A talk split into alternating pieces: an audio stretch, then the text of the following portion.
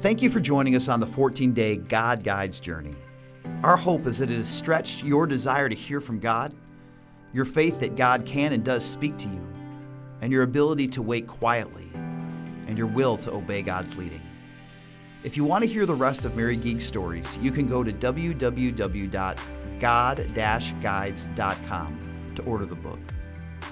Also, if you sense God is prompting you to address a hurt, forgive someone who has wronged you, or break out of a destructive pattern, Winning at Home has a team of counselors and coaches standing by to help you take your next step towards growth and healing.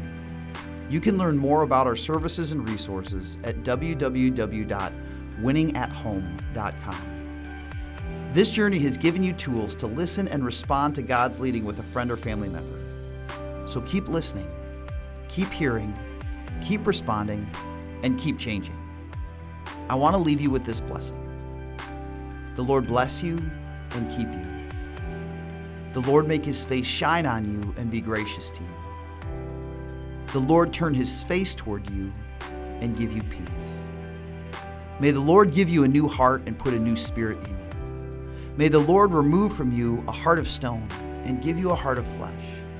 And may God's Spirit lead you into all truth, courage, and love.